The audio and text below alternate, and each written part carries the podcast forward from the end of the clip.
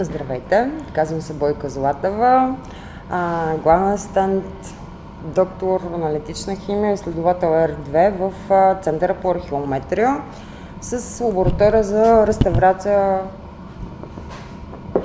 и консервация. Занимавам се с археометрия последните активно 20-25 години, като съвсем в началото започнах да се занимавам с анализ на човешки кости, археологически, от Тракия, това означава около 2000-2500 години назад, като идеята беше да изследваме костите за съдържания на елементи, от които се депозират в костите с цел определена на палеодиета. Другите неща, с които след това така потръгнаха, анализ на фибули от ранножелязната, късножелязната епоха, анализ на сребърни монети от римската епоха, анализ на шлаки, железни шлаки средновековни, анализ на керамика. Като цялата тази идея е да можем да представим някаква концепция относно технологията, която древните хора са използвали. Анализ на стъкло, това го забравих. Анализ на стъкло, злато от Варна, златото, най-старото злато в света, 6 кг и половина, грубо казано. Анализ на злато с цел определяне произхода на това злато и след това, естествено, технология на начин на изработка на тези златни маниста, предмети и така нататък. Ролята в проекта е да определям с съвременни инструментални техники това, което благодарение на проекта сме закупили, невероятна техника, доста пари са изхарчени за тази техника, съвременни инструментални техники, които да са в помощ на археометрията или по-скоро в помощ на археологията. Археологията до сега е била една наука, така да кажа, която не е поставена в математическа среда. Докато ние вече с анализ на определени предмети, находки от различен произход, можем да кажем, да, ето това е същото като това, или съответно да кажем, това е различно от това. Пример, амфори, гръцки амфори с разни печати, които имат произход, нали, археологически произход, археолозите добре се ги определят нещата и ние можем да кажем, ето тази амфора, няма значение, че е в един тип, тя прилича на тази или съответно не прилича. Другото, което можем да кажем е, примерно в тези амфори какво е имало като съдържание. Да кажем, ние сме много добри в изследване на остатъци, органични остатъци, примерно от вино, от зехтин, от животинска маса. Един от апаратите, които сме взели, това е рентгенофлуоресцентен спектрофотометър, който обаче има възможности, за разлика от портативния, който има възможност да измерва една проба на няколко места и да направим по този начин така наречения мапинг, да видим елементите, съответно, как са разпределени в протежение на самия предмет. Примерно, римски монети, обаче те от лицето и от опаката страна имаме различно износване. И понеже те са общо взето, тези, които ние анализираме, са сребърни, ние може да почистим една малка част от монетата и анализа го направим в точка, която е от порядъка на 10-9 мм квадратни. Така че ние може да анализираме тук и тук и тук и тук. И когато имаме една монета, примерно с някакъв римски император или императрица, ние може да видим какво е разпределението съответно на елементите. Те са сребърни, но когато е имало примерно да кажем война или някакви там събития, които са така по-социологически насочени, ние виждаме, че имаме изместване, т.е. количеството на среброто намалява, а започва да има повече мед в съдържанието на тези монети. Така че ние по този начин може да хванем буквално разпределението по време, по императори и различните деноминации на монетите. Емисии. Да. В момента изследваме находки от миналата година от спасителни разкопки от село Стоян Михайловски. Това са фибули, които са тракийските фибули, общо взето. Но заедно с тези находки, в смисъл, заедно с тези фибули има и допълнителни находки. Така че ние правим един комплексен анализ. Освен фибулите, сме анализирали върхове на стрели, шлаки,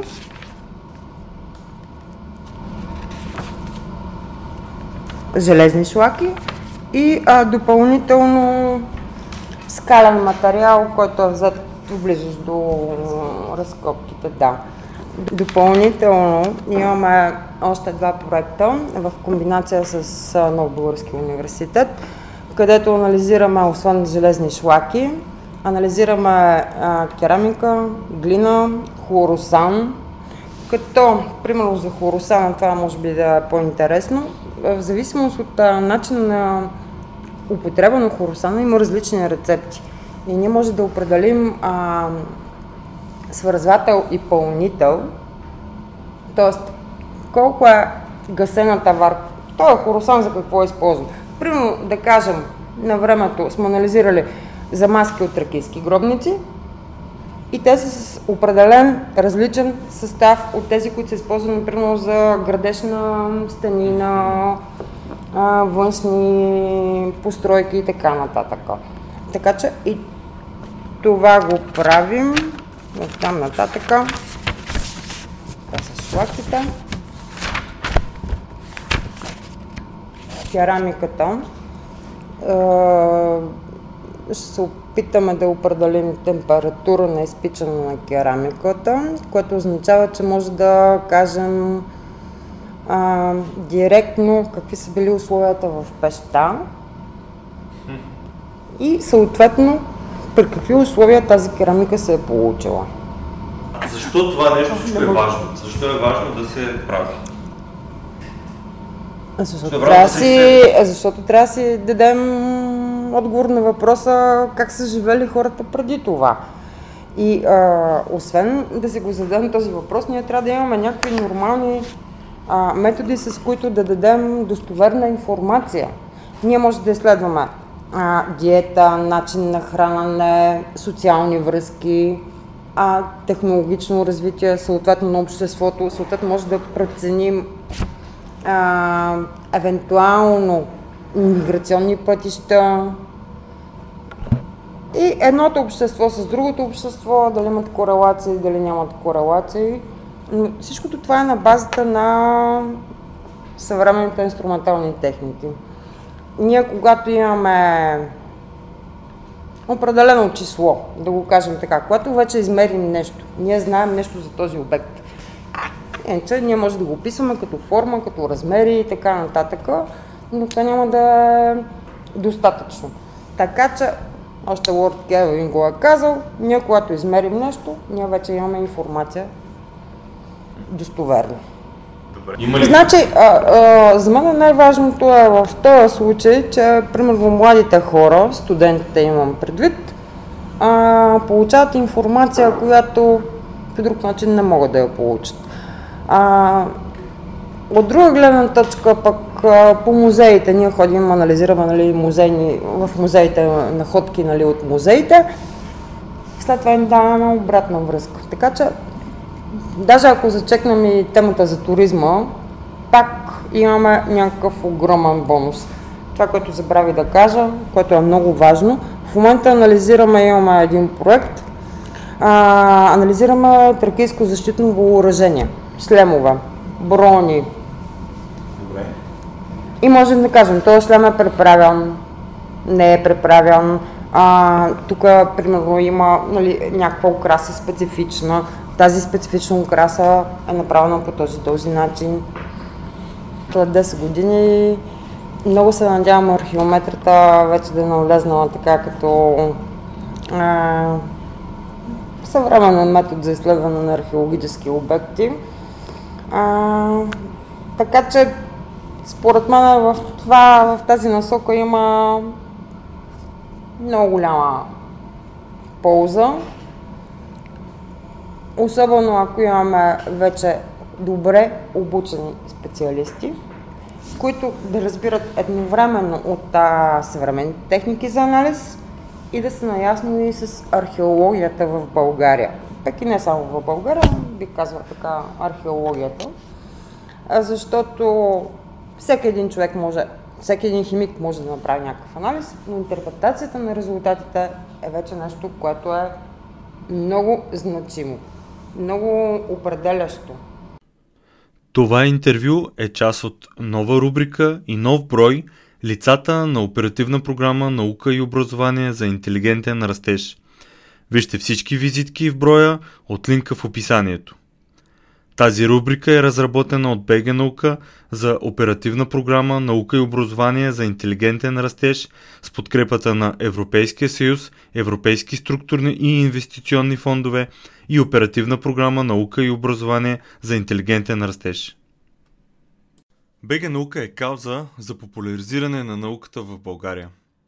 Вече повече от 15 години даваме гласност на науката в България, като издаваме онлайн списание Българска наука и публикуваме материали в сайта наука.бг, където можете да намерите много статии с научни новини, поднесени на разбираем език, интервюта с видни учени, видеоматериали и дискусии, аудиоподкаст, епизоди и, разбира се, броеве на самото онлайн списание.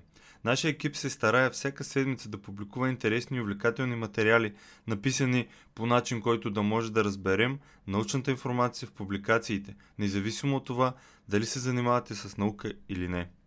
Казано в цифри, само през изминалата 2020 година имаме близо 1000 нови интригуващи публикации в сайта и близо 20 нови броя на списанието, като някои от тях са специализирани само на една тема, като броя за Нобеловите награди или този посветен на българската армия, който се радва на голям интерес от нашата аудитория. Видеята и подкастите, в които обсъждаме и коментираме вълнуващи научни теми, също нараснаха до над 300, а ако смеем да твърдим, че има плюс от пандемията COVID-19, тогава за нас това е факта, че успяхме да направим голям брой онлайн и присъствени интервюта с български учени и вече можем да се похвалим с над 100 такива. Станете и вие част от нашето научно четясто семейство, като се абонирате за списанието. Ще сложа линк в описанието. По този начин всеки месец ще получавате над 100 страници с подбрано и интересно научно съдържание, поднесено на разбираем език, което да ви държи в течение с всичко важно случващо се в сферата на науката, по света и у нас. Кой стои зад БГ Наука? Нашия екип се състои от 3 човека. Петър, аз, Радо и Саша. Петър е един от създателите на БГ Наука. Той отговаря за сайта наука.бг, видеоматериалите, аудиоподкаста, абонаментната програма и създаването на списанието. Има голям интерес към науката и ученето, както и афинитет към видеопродукцията, което им даде идея да прави видеа за БГ Наука. Той е голям ентусиаст за разпространението на научната информация, затова и се старае да го прави при всяка възможност, която му се отдаде. Понякога в ентусиазма си да сподели нещо избързва и допуска правописни грешки, та ако нещо такова ви хване окото, значи той нещо е объркал, докато добронамерено е бързал да го сподели с всички. Така е, наистина потвърждавам това написано. Радо е ценен автор на списание Българска наука още от самото му създаване през 2005-2006 година. Има огромен интерес към историята и през годините е бил автор в списание Военна история, както и сценарист документалните филми на БГ Наука на НОЖ от 2012 и Трагедия и слава 2013 година, направени по повод 100 годишнините от Балканските войни. Той е автор на книгата В Вихъра на Великата война издаден 2019 година, а в момента отговаря за съдържанието в сайта на наука.бг и всички текстове, публикувани в списанието, първо минават редакцията на Радо. Саша е движещата сила зад магазина КупиНаука. kupinauka.com. Това означава, че тя се грижи и подбира кои продукти да се предлагат в магазина, винаги е на линия за почитателите му в социалните мрежи, създава снимков материал на продуктите, отговаря за рекламите и се грижи всичко да върви гладко в процеса на изпращане на поръчките. Всички тези задачи са жизнено важни за съществуването на списание Българска наука, защото онлайн магазина КупиНаука е създаден с цел финансово да подпомага и издържа списанието и всички проекти на БГ Наука. Какво предлагам в магазина и как изглежда той, може да разберете като влезете в kupinauka.com. И разбира се, последвате Facebook и Instagram на онлайн магазина. Благодаря, че изслушахте това и ще се радвам да се абонирате, да видите списанието, да видите онлайн магазина и вярвам, че не едно, а много от нещата ще ви харесат. Благодаря и до нови срещи!